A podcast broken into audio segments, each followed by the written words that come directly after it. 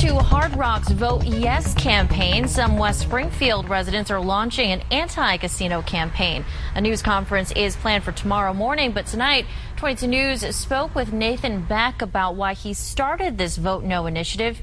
He told 22 News his biggest concern with, is with the possibility of having a casino on the Big E fairgrounds and the increasing rate of crime because of addiction, because of crime, because of traffic, because it's going to hurt local businesses, uh, because it's going to reduce our property values. You know, these are all reasons to keep a casino as far away from our town as possible. You're listening to the Strong Towns Podcast.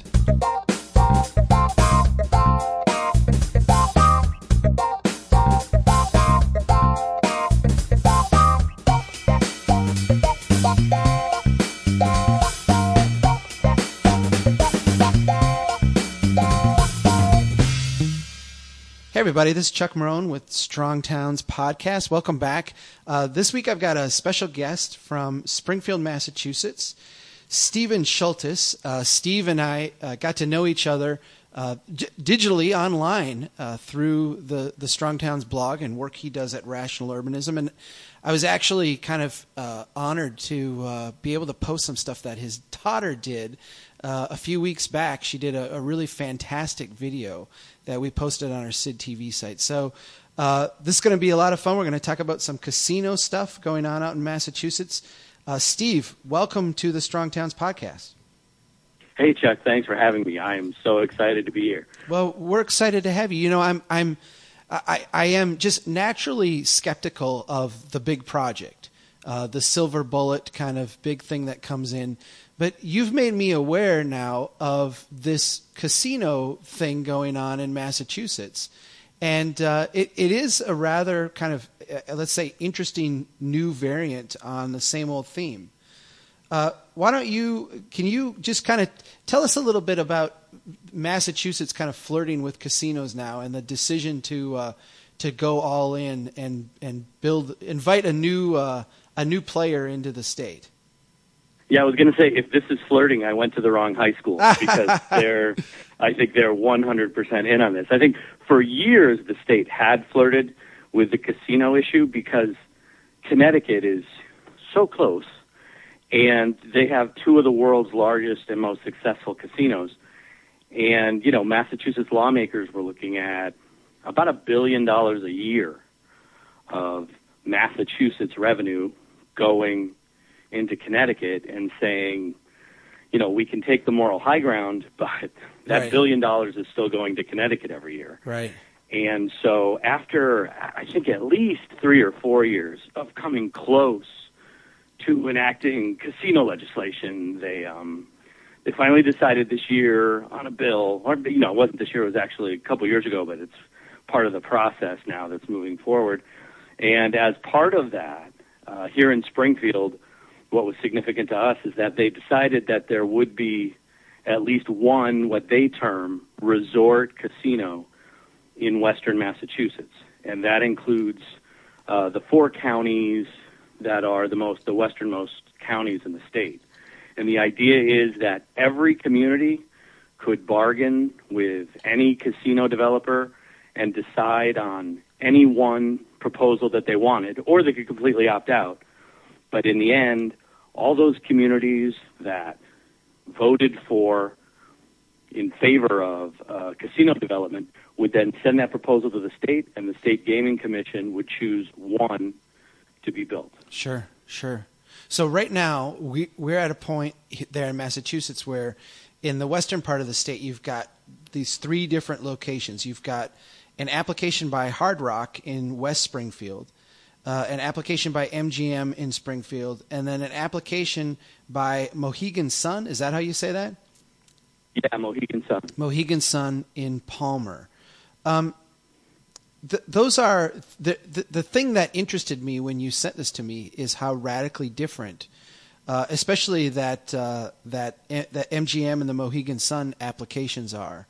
Uh, yeah, how radically different they are. And I think one more thing before we move forward yeah, yeah. is the idea that, because I think this is really important, because I get that anyone who listens to Strong Towns is going to be skeptical about anything that includes a casino. Right. I mean, I think that the the the, the uh, if you had a Venn diagram, you know, the the interconnecting set there between, say, James Howard Kunstler fans and Strong Towns listeners Yeah. is probably huge. Yeah. And you know, it's just it's just it's antithetical, and I get that. On its face, it's antithetical to everything Strong Town stands for Right. and it just seems wrong. I mean, and I'm going to tell you that right up front, my initial reaction was, you know, the state legislature should have the courage to say to the people of Massachusetts, this is what it costs to run a government. This is what you're going to have to pay. And if you don't want to do the, you know, one of those two things, then we either have to make some cuts on one side, or we're going to have to raise taxes on the other. Right. There's no such thing as a free lunch, if you don't mind me quoting Milton Friedman Totally. it, I mean, that's uh, that was my feeling initially. Yeah. But the situation we're dealing with, first of all, is, you know, it's like if if you know I have a broken leg, you know, one of the treatment options is just to to not say, oh, I don't want a broken leg. Right. You know, so this is happening. Well, let me ask you this: There's going to be a casino yeah, yeah. in the western part of the state. Let me ask you in a big Sure. picture sense. Sure. Do you guys have a state? Do you guys have state lottery there? Yeah, we do. Okay, so you've you've gone down that path. I mean, we have that too. We we've got this here in Minnesota. We've got the state lottery. We've got the uh, the Native American gaming casinos. Uh, there's no revenue that comes to the state uh, for those. Um, but you know, we, we we went down that path a, a, long, long time ago. I actually did an internship at the at the legislature where I worked for this group called the Legislative Commission on Minnesota's Resources. They were the ones who would spend the portion of the lottery money that was allocated towards environmental projects. One- of the ways we got ours passed was there was this whole campaign of, well, we'll use the money for good. you know, we'll use the Right, money right. for wetland mediation and all this stuff. So a, a, a small portion of it goes to that, and I uh, worked a little bit for that. And they had a sign uh, inside. It was kind of I thought it was hilarious, but it said the lottery is a tax on those who are not good at math. right, right, right. I've heard it called. I've heard it called just a tax on the stupid. Right, exactly, precisely. Yeah. You know, I mean, and I realized that's much less polite. And Right. my daughter's boyfriend is from Minnesota, Oh, okay. so I totally get the I totally get the politeness thing. Yeah, yeah, yeah. You know, so but but you know, being an East Coast guy, you know, it's a tax on the stupid, right. and I get that, Well, and I, I do. But but again, that decision's already been made. sure. And so there's going to be a casino, and when in this region, and when you look at it, it, not just in the region, but when you live in the city of Springfield, as I do, all of the three remaining proposals are within 10 miles of my house. Okay. Yeah. You know, one happens to be a block from my house, Right. the other a mile from my house, and the other, you know, 10 miles from my house. But so it, it's going to happen around here. So we have two of the world's largest casinos about an hour away, and there's going to be a casino in the region. So uh, you know, a discussion of you know how casinos work and the fact that they're extractive. Yeah, yeah. You know, it's interesting and, Yeah. and it allows someone to pontificate. Right. But the bottom line is, it's happening. So, so that's the kind of thing that because I know for strong for a lot of strong towns listeners, you know, they might think, well, I'm not even going to listen to this because I real I know what casinos are, I know how they work, and this is just ridiculous. Click, Right. you know. But I think the important thing to realize is it's just this: when you look at the difference between these proposals, it's amazing. And when I look at just the possibility that and the possibilities that it brings to not just to the region, but frankly to the core of a struggling New England industrial city, which you know, which again, as we talk about this, people are going to realize it's not what they think it is. Right. It's, it's this. The differences are amazing. Now, which one do you think we should start with? Well, let, let's. I, I think you know the West Springfield one. Uh, I, I just in looking at them, and I, I think you share this with me too. It's of the three, it's probably the least viable and the least interesting. So I'd actually like to talk about the Palmer one first.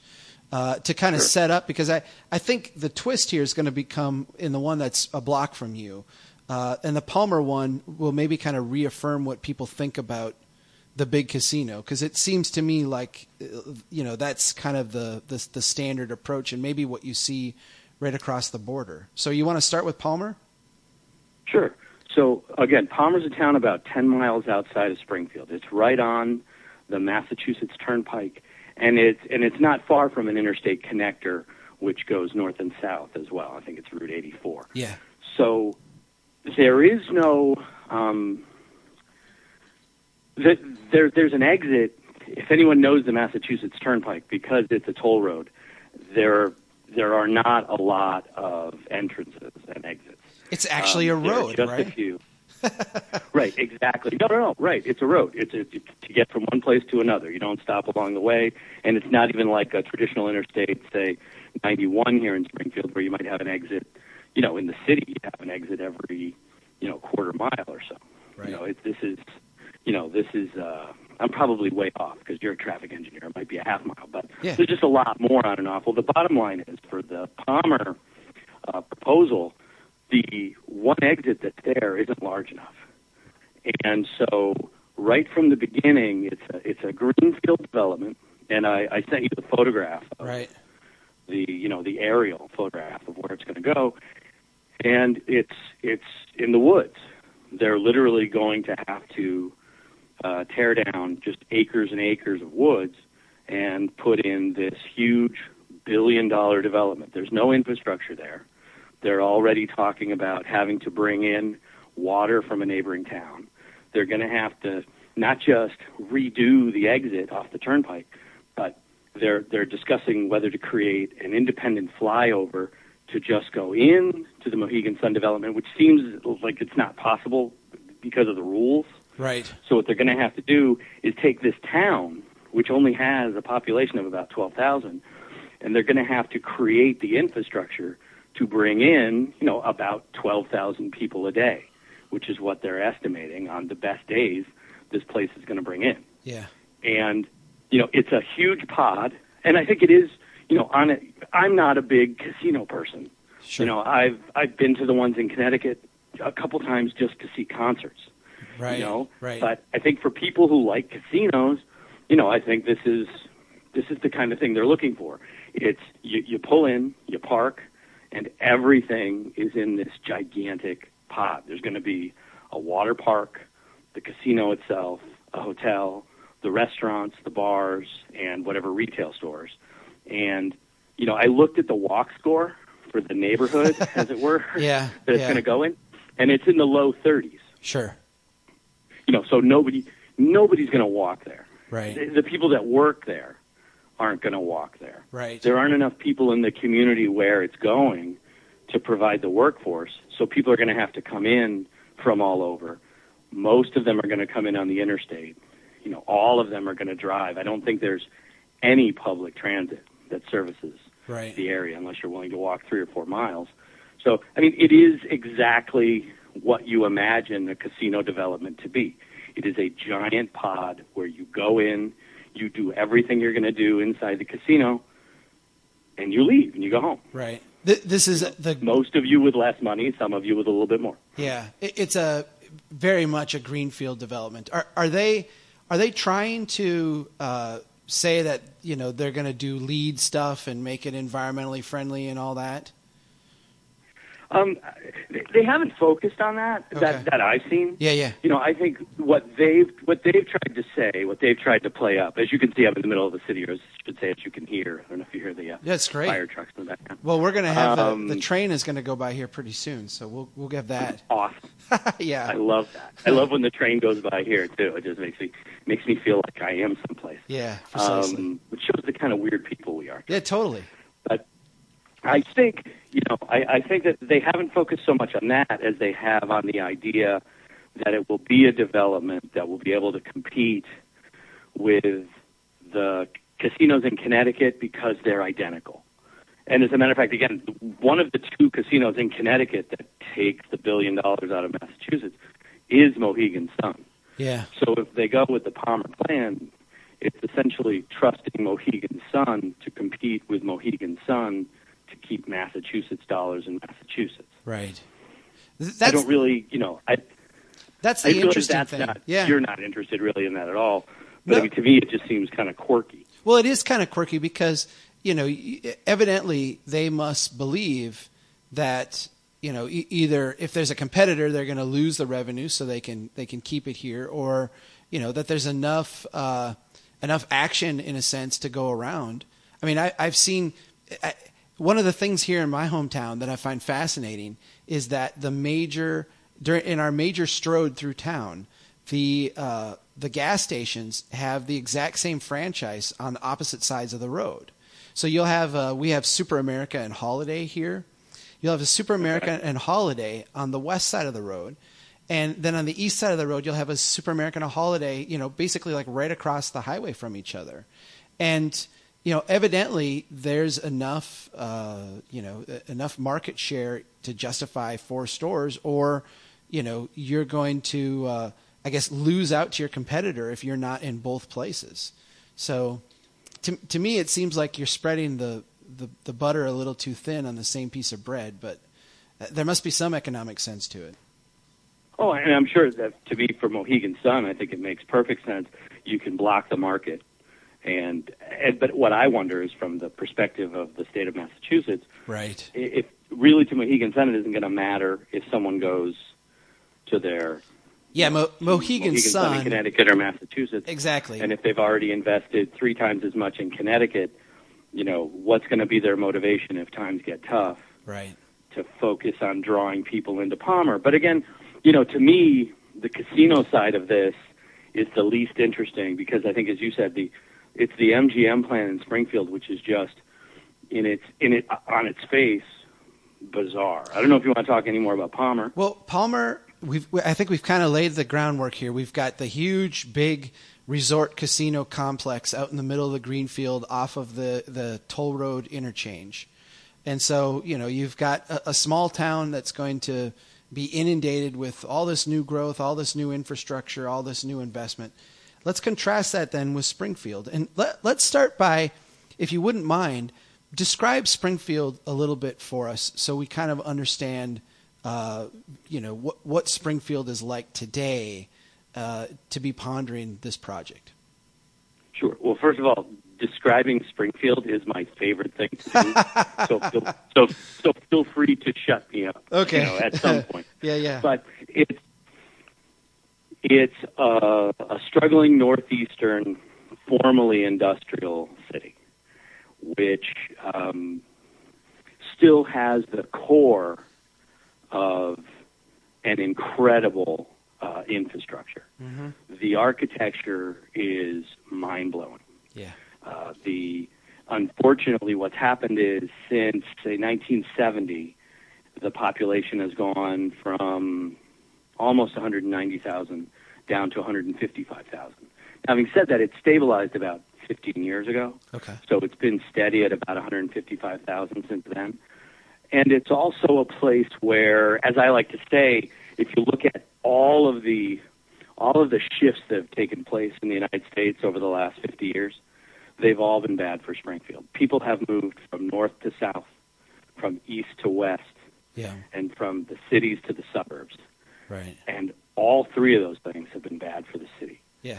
And what happens now is because we're the because we're the largest city in the region, this is where the media is. And so everything that, that happens in Springfield, everything that goes wrong is magnified.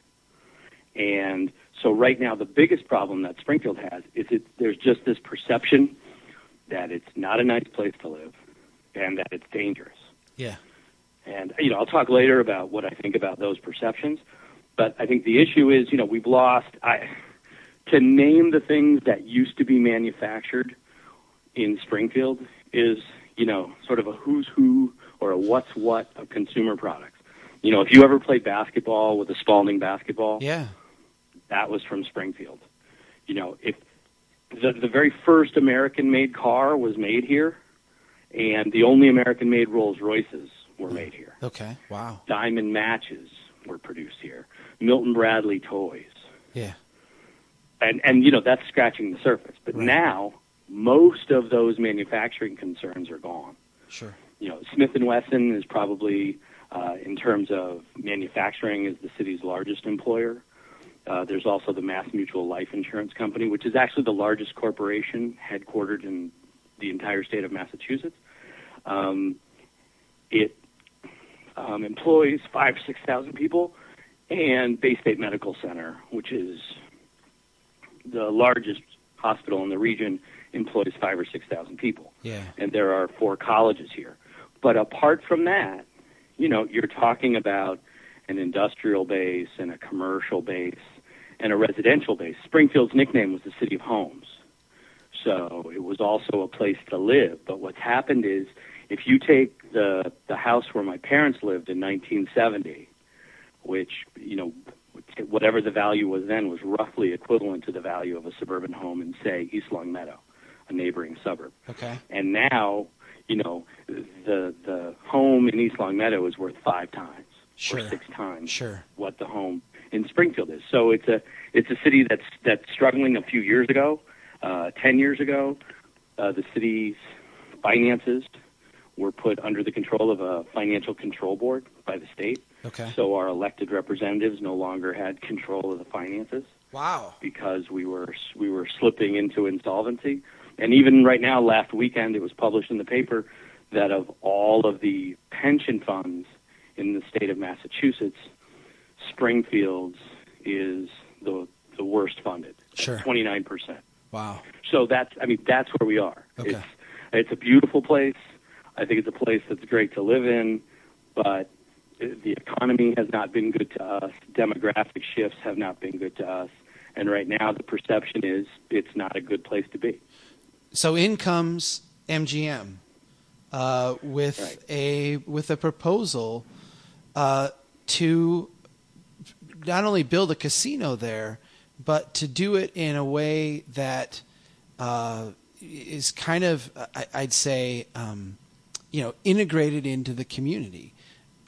Describe what they're proposing. What was crazy Yeah. What was crazy about that was there were two other casino proposals for the city, which were almost identical to the Palmer proposal, only in Springfield. Sure. It was going. They were going to be pods. They were going to be off the interstate, and they were going to be isolated from the rest of the city. And I actually went to the the sort of the grand presentation of MGM's proposal, and I expected it to be essentially a lot of smoke and mirrors, but the same old thing Right. they wanted to they were going to want to build a huge pod in the middle of the city and isolate it from the city as best they could so that people coming in from the suburbs would feel safe you know leave their money and go but then i actually looked at the development and i think you would say if you didn't know that it was a casino development you would say that dpz designed it Yeah, yeah. Well, you you sent You know, it to me, and I, I clicked on. You know, I, I'm I'm thinking, what is this? Like uh, like like Right. it's going to be. And I clicked on it, and my immediately thought was, wow, this is uh, this is really nice. And as I dug into it deeper, uh, I mean, yeah, the the I mean, just the veneer of it is on its surface is just gorgeous. I mean, yeah, it's DPZ style of material. There's no question. and the design Yeah. is exactly what you'd want. It is if I if they had said to me, "Let's take a random person from the audience, you design a casino for downtown Springfield." this is what I would have asked them to do, and I would have assumed that after laughing at me, you Yeah. know, they would have escorted me out of the building Right. because what what they want to do is first of all they want to make it the opposite of the big block casino. It's actually broken up into the street grid of the existing city. So they're going to restore an office building at the corner of State and Main, which is the 100% location, as they say, Yeah. of downtown Springfield, and that's going to be where their corporate offices are. This is the This- Mass Mutual building. building. This is the old right. This Yeah. is the original Mass Mutual Tower. Yeah. Now, what they're going to do is in this area just to the south, where a tornado hit two years ago, and so just a huge swath of land was opened up, just giant, giant, you know, parcels for a city like Springfield, and what they what they've decided to do or what they propose to do is to build within that, take the existing street structure and put in 140,000 square feet of retail space, a movie theater, a bowling alley, and it's all going to be permeable to the street. And I've said to people, as big a risk as Springfield is taking on MGM, given Springfield's reputation, which I don't think it deserved, but Right. given the reputation, they're taking just as big a chance Sure. on the city of Springfield because if if the experience that they're hoping is going to attract people away from the suburban casinos in Connecticut is going to be this different urban experience, it has to be pleasant. And they realize they're, the storefronts, the retail, is going to front on Springfield's Main Street. And across the street from the development and down the street from the development and up the street from the development is all out of their control. Right. And and as a matter of fact, the moment you step out the door from one of their stores, you're going to be in the public realm. And I found that I found that amazing uh, and Truly. unique. Yeah. And apart from that, they they're not building within this structure. They're not building an entertainment venue. Not one. If so, you know, casinos are famous for bringing in concerts, for bringing in uh, MGM in particular. I guess is I guess MGM actually is Cirque du Soleil, Oh yeah. and they have they have um, They do the big Man fights and other they do. Oh that- yeah. Totally. you know, right. And so they're, but they're not going to build an arena. They're not even going to build an auditorium. The city already has an 8,000 seat arena that's a block away. The, the Symphony Hall is two blocks away. And what they've committed to doing is to bringing those acts to those places. And people are going to have to. They're going to be obligated to actually, you know, not just leave the casino, but walk along the streets of the city to go to Cirque du Soleil, and then they're going to have to walk back. They're going to have to walk through Court Square. They're going to have to walk along Main Street. If it's a theater production at City Stage, they're going to have to walk two or three blocks along Main Street to get back to MGM. So I, I to me, it's what I want. And if again, you'll forgive me for uh, for channeling James Howard Kunstler, That's good. but uh, I don't know if you if you listen to the Kunstler cast. Uh, every week. Right, exactly. Yeah. And I remember way back when it started, he was having a, a conversation with Duncan Crary about something that was being built in Saratoga Springs. And it might have been a tattoo parlor that ended up there. And you know how Jim feels about that. Right. And, and he was essentially saying, you know what, but the design of the building is good. And the programming can change. I look at this MGM proposal and I say to myself, if MGM were to go belly up and the casino were to close on day two, that's okay Yeah. because this is not just a single-use pod in the middle of nowhere. Where you know, if, if you think about the Palmer proposal, if Mohegan Sun were to go bankrupt, I mean, I don't think they're going to. But what would you do out there with you know half a million square feet of stuff? Right. What's the demand going to be? Right. Whereas here in Springfield, this proposal would actually be 18 or so storefronts on Main Street. Oh, and I forgot to mention, it actually includes 54 apartments, like Yeah. market rate apartments. The design is such on Main Street that you've got retail at the ground floor, commercial on the second floor, and then residential above it Yeah. you know, if, if again, leaving a casino aside, if somebody asked me as a resident of the downtown, what would I want to see along that stretch of Main Street? That's exactly what I would say. Right. I, I've missed, if there's one thing I've always wanted to be able to do while living downtown for the last 30 years, it's to be able to walk to a movie. You know, I mean, it's great to go to the symphony, it's great to go to a hockey game, you know, but sometimes it's a Wednesday night.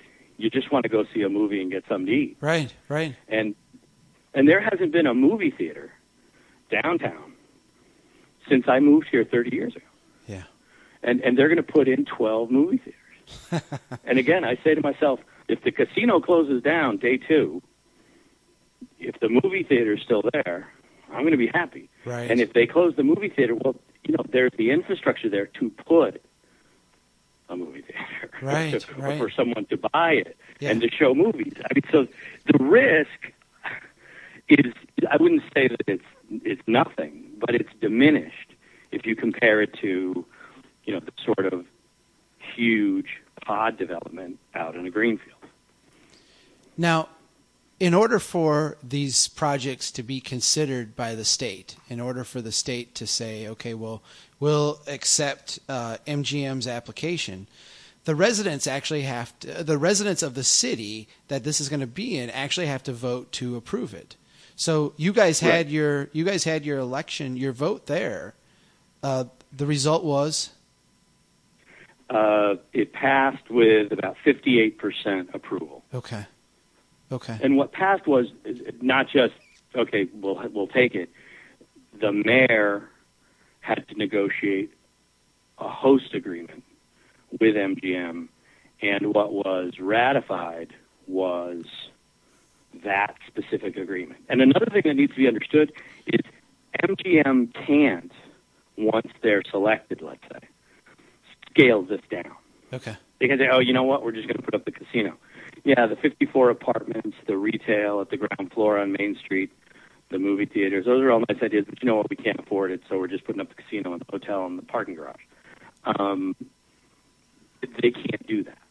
You know, they're, they're actually obligated to either follow through on the entire thing or they can't do it at all. So the voters were presented with that and they approved it. Now, I'll say this: you know, MGM spent at least a million dollars on the campaign, sure, and the opponents spent about five thousand dollars. okay, right, right. L- Let me ask You you, know, and thi- if I were on the sure, I was just, if I were on the other side, yeah, I'd be saying, you know, you see, well, how could we compete with that? right, right, I, I happen to think that all things considered, it's a good idea. yeah, but I still can. I still I have to be honest with myself and admit that you know the truth is the other side didn't really have much of an opportunity to present their case. Let me ask That's you. what it is. Let me ask you this: the the other side, the side that was the the forty two percent that was against this, uh, be, beyond just we don't like gambling and we think gambling might be immoral and we think it's bad for our our local society here. Were there actual concerns they had with the layout and the design as it was proposed, uh, or you know was that that's you know that yeah, yeah that's interesting. That's interesting because what I found was the the first one, the primary one, to me showed a fundamental understanding of how a misunderstanding of how cities work. okay and that was they were concerned about the traffic. yeah.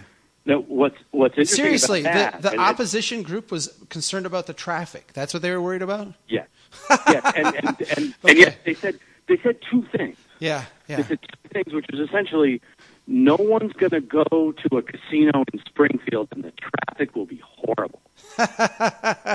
you know, right, so it isn't going to work, and all the people not going are going to clog the streets. right. And and the thing is, I'm not kidding. They they came out with an eight point anti casino plan, and those are two of them. Yeah, I don't think they I don't think they noticed the contradiction. But to say that again, you get this. I know if anyone gets this, you get Sure.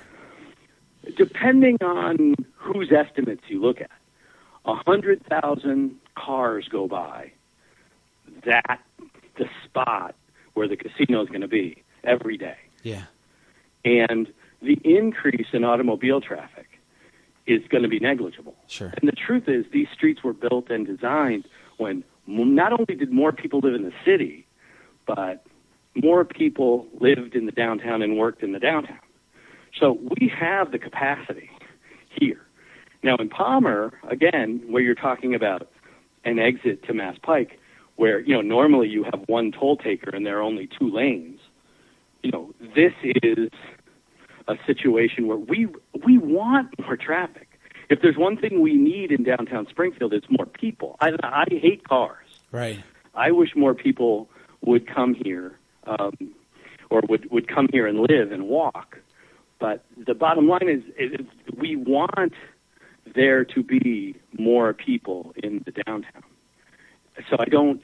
I think for them, it was just they were sort of grasping at straws. And if I could, Chuck, because I think there's one huge Please. issue that we haven't discussed that in comparing the two. Okay. Um, the anti-casino people said that the promises um, of jobs were inflated both in their number and in terms of the salaries that the casinos are going to pay. Sure. And they said, you know, most of the jobs, and by this I think they mean the mode, you know, most of the jobs are going to pay around $20,000 a year. Well, first of all, in my neighborhood, that is five or six thousand dollars more than the median family income. so Sure. So so seriously, so that's Good- still good not point. a bad job, and and it includes benefits. But the other thing is, a casino in the middle of downtown Springfield um, is a place that the by their estimates, again by the by the no on the casino question, people, the fifteen hundred people that are going to be working at this casino and only making twenty thousand dollars a year, they're going to be able to get here by bus Right. every single bus route in the greater Springfield area comes into a hub two blocks away from where this casino is proposed to be built. So exactly the kind of people who are going to take those jobs and who frankly need those jobs. I'm not going to quit my job to take one of those Right. you know. But for someone who is going to take a job making twenty thousand dollars a year and think, yes, this is just what I've been looking for, they now don't have to spend six or seven thousand dollars a year on a car. So if they if they put this project in Palmer, there aren't enough people in Palmer to fill those fifteen hundred twenty thousand dollar a year positions. So the people from Springfield and from Holyoke and Chicopee and the other, you know, the, the poorer people from the urban, you know, locations, Yep. they're now 10 miles away from where the jobs are going to be. And there's no public transportation to get there. And the only way to get there is going to be by car. And that's going to make even less of the of what money does come into the community through the casino development available to spread through the economy. And I know you understand the velocity of money. Yeah, yeah. And the fact that we need as much of that money that does go into salaries and does go into wages to stay in the community and to move around the community. Right. You know, and and cars just aren't the way to do that. No, that this, and you're talking about taking a public transportation system and increasing the usage thereof, which just might mean that they'll add routes and buses will come by more often, and that's going to be a benefit to everyone who lives in the city. yeah, yeah. So I just makes- that's, that's another huge difference between the two proposals. It's like, yes, not everyone that works at the casino is going to make $100,000 a year. You know, almost no one will. Right. But the fact is, if it's coming anyway, and the people that are going to be working there are going to be what we call the working poor, it's going to be better for those people to be able to walk to their job or take a bus to their job than to have to buy a car and drive to their job. How much of this the revenue uh, will end up in the city's coffers? In other words, you know, you, you've got the the mayor negotiating this agreement, and you've got a, uh, you know, a um, the jobs certainly that will be created, but. In terms, I mean, does the city get going to get property tax revenue from this? Are they going to get a share of the uh, of the gaming revenues? Is there any like direct? They're getting a flat fee. okay, they're They're getting, getting a flat fee. Twenty-six million dollars yeah, is the number that's finally arrived at when you look at the host agreement. okay, and that's about that would be about five percent of the city's revenue. And right now, and and this is so strong sounds. yeah, Right now, the city gets approximately six hundred thousand dollars from that footprint, okay, wow, and that's going to go from six hundred thousand dollars to twenty-five to twenty-six million dollars Annu- annually. annually. Okay. And that's a commitment. It's not a percentage of the take. Yeah.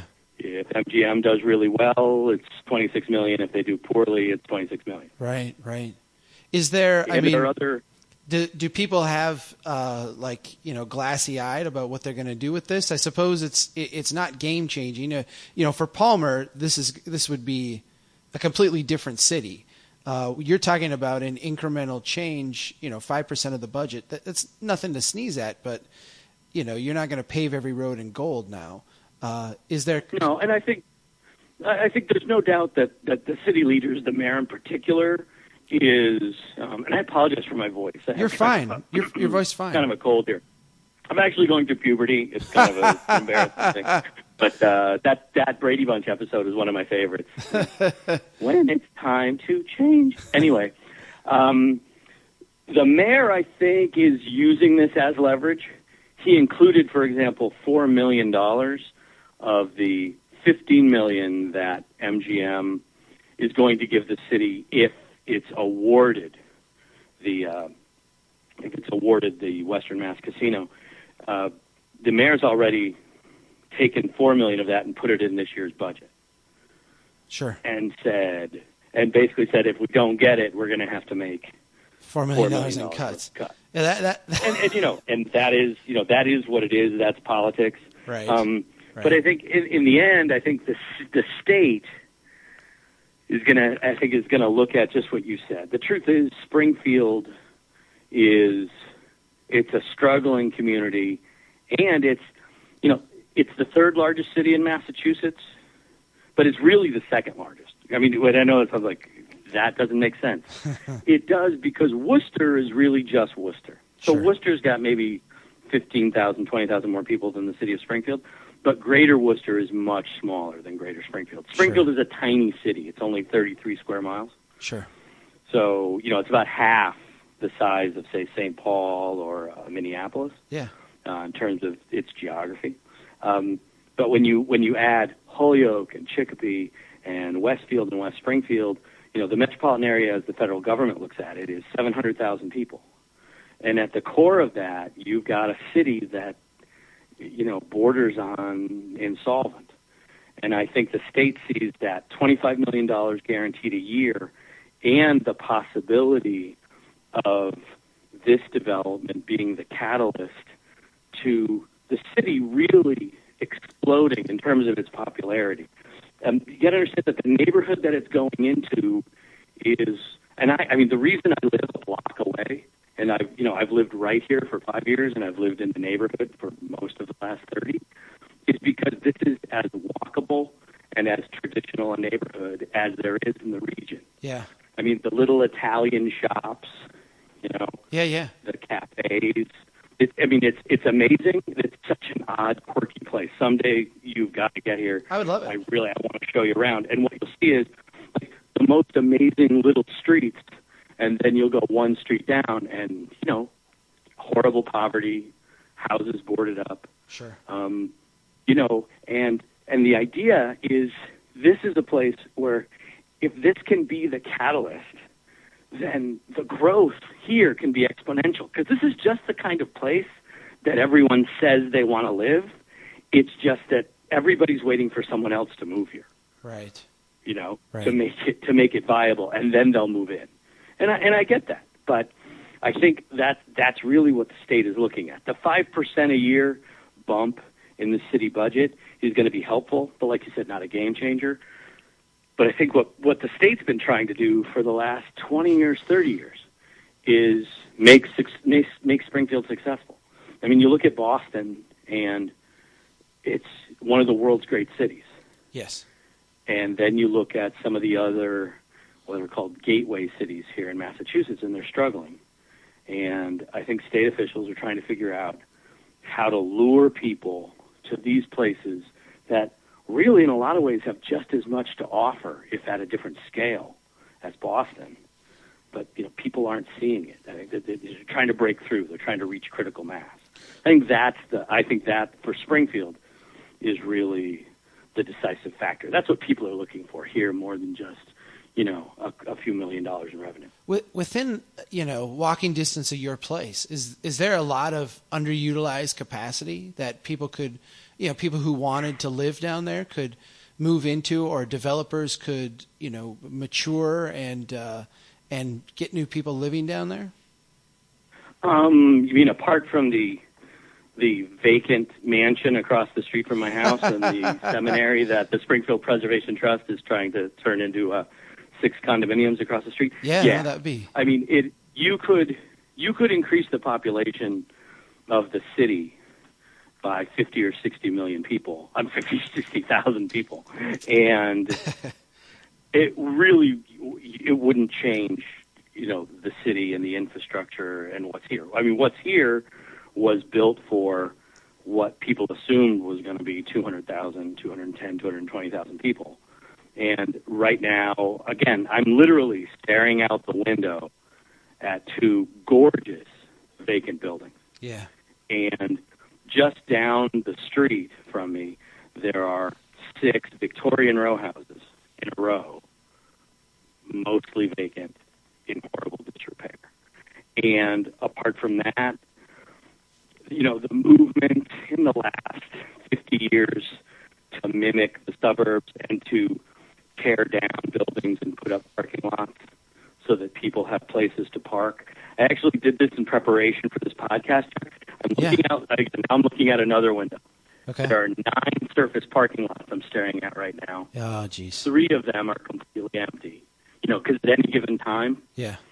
at least half of them are empty because, or around half of them are empty because, you know, when people are at work, Yeah. the residential ones are empty. When people, Right. you know, are at home, the commercial ones are empty. But almost all of Union Street, uh, and, just, and listen to that name in Massachusetts. Yeah. You yeah. can imagine the significance that Union Street is supposed to have. Yeah.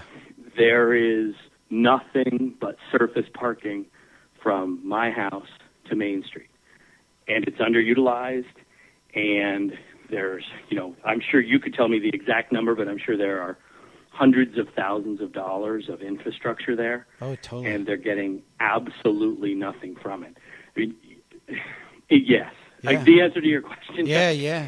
is yes. Well, that gives me so some. much here. That gives me some hope. You know, the the video that your daughter uh, shared with us that we were able to to post on the Sid TV site. Um, that was there was a there was a part of that that was almost like gut wrenching because she showed this gorgeous church, uh, and then said, "Oh, and today it's a surface parking lot." And oh my gosh, uh, that was one of those kind of heartbreaking moments. Like you've got to be kidding me. Well, it's even more heartbreaking than that because it's. see, I'm tearing up. It it was you know the you know after Frank Lloyd Wright, Yeah, who I blame you Midwesterners for. That's fine. Um, we'll take it. the the number two architect of the 19th century in the United States was H. H. Richardson. Okay. That church was the very first thing that he designed and was built. Yeah. Now, if you go to St. Louis, Yeah. if you go to Chicago, if you go to any of the major cities of the Northeast or the Midwest, some of the buildings that are the most iconic are the buildings built by Richardson, the Richardson Romanesque or Railroad Romanesque. At one point, Springfield had seven buildings designed by Richardson. There are now two and a wall. Wow. There's one wall that was part of the uh, train station that he designed that's still there and still beautiful. And there's one church and a courthouse. So I mean, it's not it's not just that we've torn down beautiful buildings. It's that we've torn down beautiful buildings that are part of the history, of part of the architectural history of this country. And and what's amazing is we still have so much left. If you look at the, if you watch that video, um, that video that my daughter made was inspired by another video that was posted on uh, See It Differently TV Yeah. about a library and parking. Yeah. And I mean, no disrespect to the people of that community, but did you see the library in my daughter's video? Yeah. Oh, it's I mean, gorgeous. it's Yeah. astounding. It's Yeah. one of the most, I, I would say, there's no more beautiful library anywhere in the world. Yeah. There may be an equally beautiful library, but there's no more beautiful library. Sure. And that's the kind of thing, that's the kind of stuff that we do still have, these incredible city beautiful buildings. But we've torn down just a few weeks ago. I actually, I was working for the Springfield Preservation Trust. I wrote to Massachusetts Preservation, Preservation Massachusetts, and I got this mansion placed on the uh, 10 most endangered list and the local Catholic Church said it's not endangered. We have no plans of tearing it down. That's crazy. Well, it got torn down three weeks ago. Oh, jeez. Um, you know, Yeah, they just yeah. said basically what they did is they let it rot. They let it rot for 20 years, 30 years, and then said, well, you know, it's at this point it's It'd be too expensive to fix it up. It's like, yeah, because you let it rot. But there's another building if you if you lived in Springfield when you got to a certain intersection and you turned to go up Carew Street, it was just you wanted to take that trip just to see that as you went around the corner. Right. And it's gone. And so this it's still part of the fight. And and some of the people are concerned because this MGM plan does involve tearing down some older buildings, but it also involves restoring four, including the first spiritualist church, which, if you can imagine, is a church where Frederick Douglass actually spoke. Wow. You know, and Yeah, these yeah. are these are buildings that if we just let the city decay, Yeah. then just like the Alice Mansion was torn down a few weeks ago, all these buildings are going to be torn down because if we're not economically viable, then there, there's not going to be the, the the critical mass to restore them. Amen. And so it, it does reach a point where you you can't just be an idealist anymore. You have to say, what can we do as a practical matter to to take the demand and boost it? I mean, to give you an idea, Chuck, I live in a beautiful 1870s, you know, French Second Empire townhouse that I paid ninety thousand dollars for, and my real estate agent told me I overpaid by at least twenty grand Okay. you know so this is this is the kind of thing you can move here today for you know one fifth one seventh of what it takes in a lot of the united states to live a normal middle class lifestyle Sure. Wow. Well, talk to us in in the couple moments we got left here. Why don't you um, why don't you tell people about rational urbanism? You you have a, a website rationalurbanism.com. Uh, a lot of great stuff on there. What uh, what what's your thought behind the the work that you're doing and, and trying to share with people through that place? it it really is pretty simple chuck it's it's part of what you're doing i think what what you're doing is you're saying to people we've got to take these places that we're designing and developing in this country and we need to do a better job Yeah. so that they're economically viable. And what I'm saying is there are already places that were designed correctly. And you can move to these places now. You don't you don't have to wait for suburbia to be redesigned. You can move back to the city.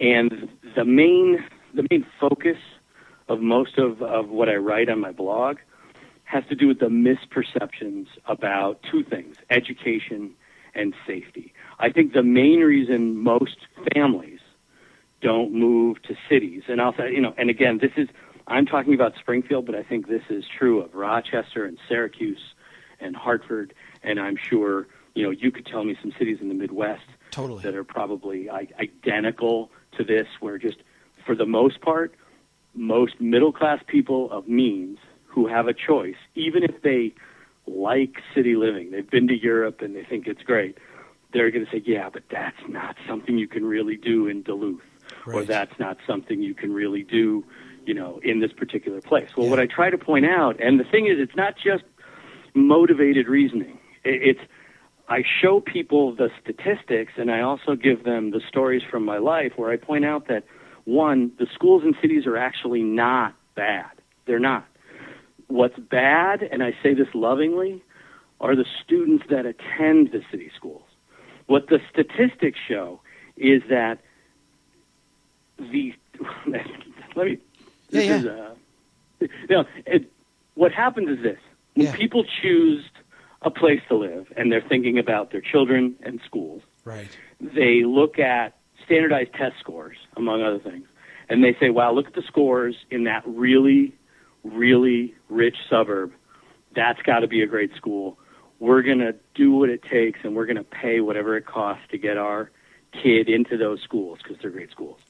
But the truth is, and I know you've read Freakonomics, Yeah. um, so if you just look at the chapter in Freakonomics on this, um, basically what it tells you is that people are confusing cause and effect. The truth is the single, the factor that has the greatest impact on students' test scores is parental income. We Right. don't want that to be true. Right. we don't want that to be the case. We want to live in some kind of a Horatio Alger world Yeah. Yeah. where everybody, everything's fair and everything's equal. But it's not. Right. So the truth is, the the people of means move into wealthy communities. They send their kids to these schools, and the schools look good because the students are good. Right. Right. And what happens is now that we've concentrated poverty in cities, and poverty is you know negatively correlated to educational success, yeah. the standardized test scores in urban public schools look bad. But when you do a thorough analysis, like say the Donahue Institute did of the MCAS uh, tests here in Massachusetts, or fairtest.org, or the guys from Freakonomics, or me, you look at the statistics, and what you see is your kid will do just as well in a city school as a suburban school. The truth is, the schools are much less important than we want them to be. And when I say that, Chuck, I'm a teacher. Yeah. Yeah. Uh, but let Yeah. me say that again. The schools just aren't as big a factor as we want them to be. So that's one. Right. And the other thing, let's face it, is safety. And I'd be the first one to admit that you just can't deny that here in, in the United States, our urban locations have a problem with crime. Right. But the two, we, we look at adolescence, for example. Really, that's violence and crime aren't really big issues. Right. The when you look at, and you know, this it's such a hard thing to talk about. When you look at death, the truth is traffic and suicide are really Yeah. That's it. two big issues. Especially when, when for you, when kids. you talk about Yeah. adolescence. Yeah. Yeah, and in, with both of those, those are um, negatively correlated to density, which means the further you live and the further your child lives from an urban center, the more likely they are to die in a traffic accident, Right. and the more likely they are to commit suicide. Right. And, you know, I I don't say that with any glee, but it's simply the case that most violent death among young people, especially, has to do with behavior. And yet, traffic deaths and suicide relate much more to where you live. And so, I, what I'm saying, and Chuck, this is just like your Taco John's Yeah. traditional development thing Yeah. Yeah. Yeah. where if if I were to say to you, you know why you need to move to the city because your kids will be safer, right. people look at me like I have three heads. Yeah. But the truth is, it's simply statistically true. Right. You can you cannot like it as much as you want, but all of the numbers are there, and what they say is, yeah, you know, you you are more likely possibly to be a, a you know a uh, a random passerby that gets hit by a bullet in a drug deal gone bad in downtown Springfield than you are, you know, in the woods in Palmer. Right. But the fact is, in either case, it's very unlikely to happen. Right. But traffic accidents happen all the time, and you get that paradox. We're here in Massachusetts, we're a very urban state. We have more accidents per vehicle mile than any state in the union, but we also have the fewest fewest deaths per vehicle mile. Sure. Sure. So, you know, when you live in a city, you get in an accident, but you don't die. Right. If you live in a rural area, if you live in an exurb, the truth is your kids are at risk. Yeah. And, you know, and, and that's what I'm trying to say to people is that, and this isn't just about knocking down suburbs or exurbs. If people want to live there, that's great. But what I'm talking about is I think that there, there are a lot of people who want to move to cities today, who want to live in walkable communities today, but they're afraid to do it because they think they're doing their children a disservice in terms of education and in terms of safety. Right. And I'm here to say they're not. I've raised two daughters. They went to the Springfield Public Schools. They attended one of only two high schools that were considered failing in all of Western Massachusetts. yeah. Uh, my oldest daughter got the most generous merit, academic merit scholarship that Smith College awards. Okay. And not only did I, I didn't have to pay a nickel of tuition or fees or Wow. anything. Wow. Yeah. And yeah. my youngest daughter earned the Abigail Adams Scholarship, also a merit scholarship based on how well you do on the MCAS exam, the Massachusetts statewide exam. And so the bottom line is I have two daughters who've gone to college and I've never paid a nickel of tuition and the education that they received was exclusively given to them by the teachers of the Springfield Public Schools. Awesome. And so it's not just that the statistics say that your kids will get a good education. I've lived it, I've done it, and I think if you want to raise your child in a city, you can do it today, even in the places where people think you're nuts to do it, even in Rochester and Syracuse and Bridgeport and Worcester. Well, this is why I wanted to chat with you because you know you you you sent me this stuff on the casino, and I, I'm always fascinated with uh, you know things that question my kind of core assumptions. Uh, it's uh, just the innate curiosity of okay, I, I didn't think it would go this way. I I would love to, and we should probably plan this uh, in the coming uh, months to do another podcast here where we can go through some of those things too, because I I think it would be helpful for people to hear your experiences with the urban schools and the urban crime, and you know pull some of that uh, that narrative that you've put on your blog, and have a conversation about it to to challenge some of those assumptions that people have. I think that'd be awesome. Well, I got to tell you, Chuck, I'm pretty reluctant to talk. As you can tell. Yeah. I'm generally like most New Englanders, taciturn. Right. Right. But yeah. if you if you insist, If I if I twist you know, your arm, then, what's the what's maybe if you twist my arm, maybe you know I'll come back and and talk a little bit more about uh, about rational urbanism and about Springfield. I know again with Taylor, the, the you know the the guy from Minnesota that's uh, yeah dating my daughter. yeah yeah I know it's hard for me to get a word in edgewise with him. I think since I've known him, since I've known him, he may have said, you know, he he may have enunciated twenty thoughts. well and I got to tell you, I got to yeah. tell you, it's tough for you Midwesterners because Yeah, at yeah. first we think you're just not very bright, right right no we're just. and then off it turns out you're just not obnoxious. right and we're just so we're just so used to obnoxious. To give you an idea, you know, here in Massachusetts, I'm I'm considered normal. yeah you're you're, you're not obnoxious as you're saying yeah Oh yeah, right. I'm not. A, I don't seem obnoxious at all Uh. to people in the Northeast. that's funny But it's amazing how you know once I leave this cocoon. You know, I went to college in Utah. okay oh yeah, oh my, yeah. oh my gosh! Did, did those people think I was weird? now your daughter the one that I was able to interact with her name is Zila is that how you say that It's Shayla. I actually I, I lived in Spain for a few years, and I met a family from Guatemala. 'cause, Okay. You know who wouldn't? right And I saw the name. yeah Their daughter was named Shayla, X E L A, yeah and it's it's a nickname for the city called I think Quetzaltenango. okay and it means something like under the ten gods. It's a it's a city surrounded by ten volcanoes. okay And I just said to myself, that is that's a the coolest and most name. beautiful name. it, I, you And know so what I said, totally agree with you Shayla. Yeah um she is a bright kid is that the younger of your two She's the older one. She's the older one. Man, she's a she's a sharp kid. That's uh, you you uh, you've uh, you've convinced me that urban schools work. Well, hey, thank you. I mean, I think you know, um, I think she should take most of the credit. She's incredibly artistic and creative. She's also, I got to tell you a quick Shayla story. Yeah. I was away when the big tornado hit two years ago, and um, Mackenzie, my younger daughter, who's a bit more practical, Okay. uh, told me that as the as the tornado started to rip through the south end, Shayla was gazing out the window and was remarking to Mackenzie how beautiful it was. and Ma- Mackenzie Mackenzie yelled, "Shayla, it's a tornado! Let's get in the basement." Right, right. So Oh, you I- know, I think yeah, I love that mind. Good. Well, Steven Shultis, uh, Steve, thanks so much for being part of the podcast. We'll have to do this again, okay? anytime, Chuck, anytime. Hey, thank you. You take care.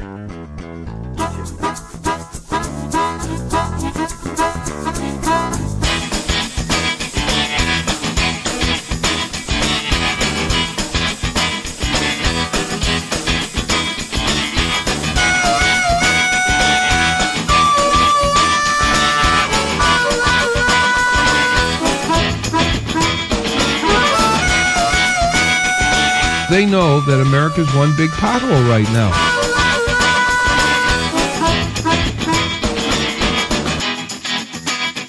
Chuck Marohn, this has been fascinating.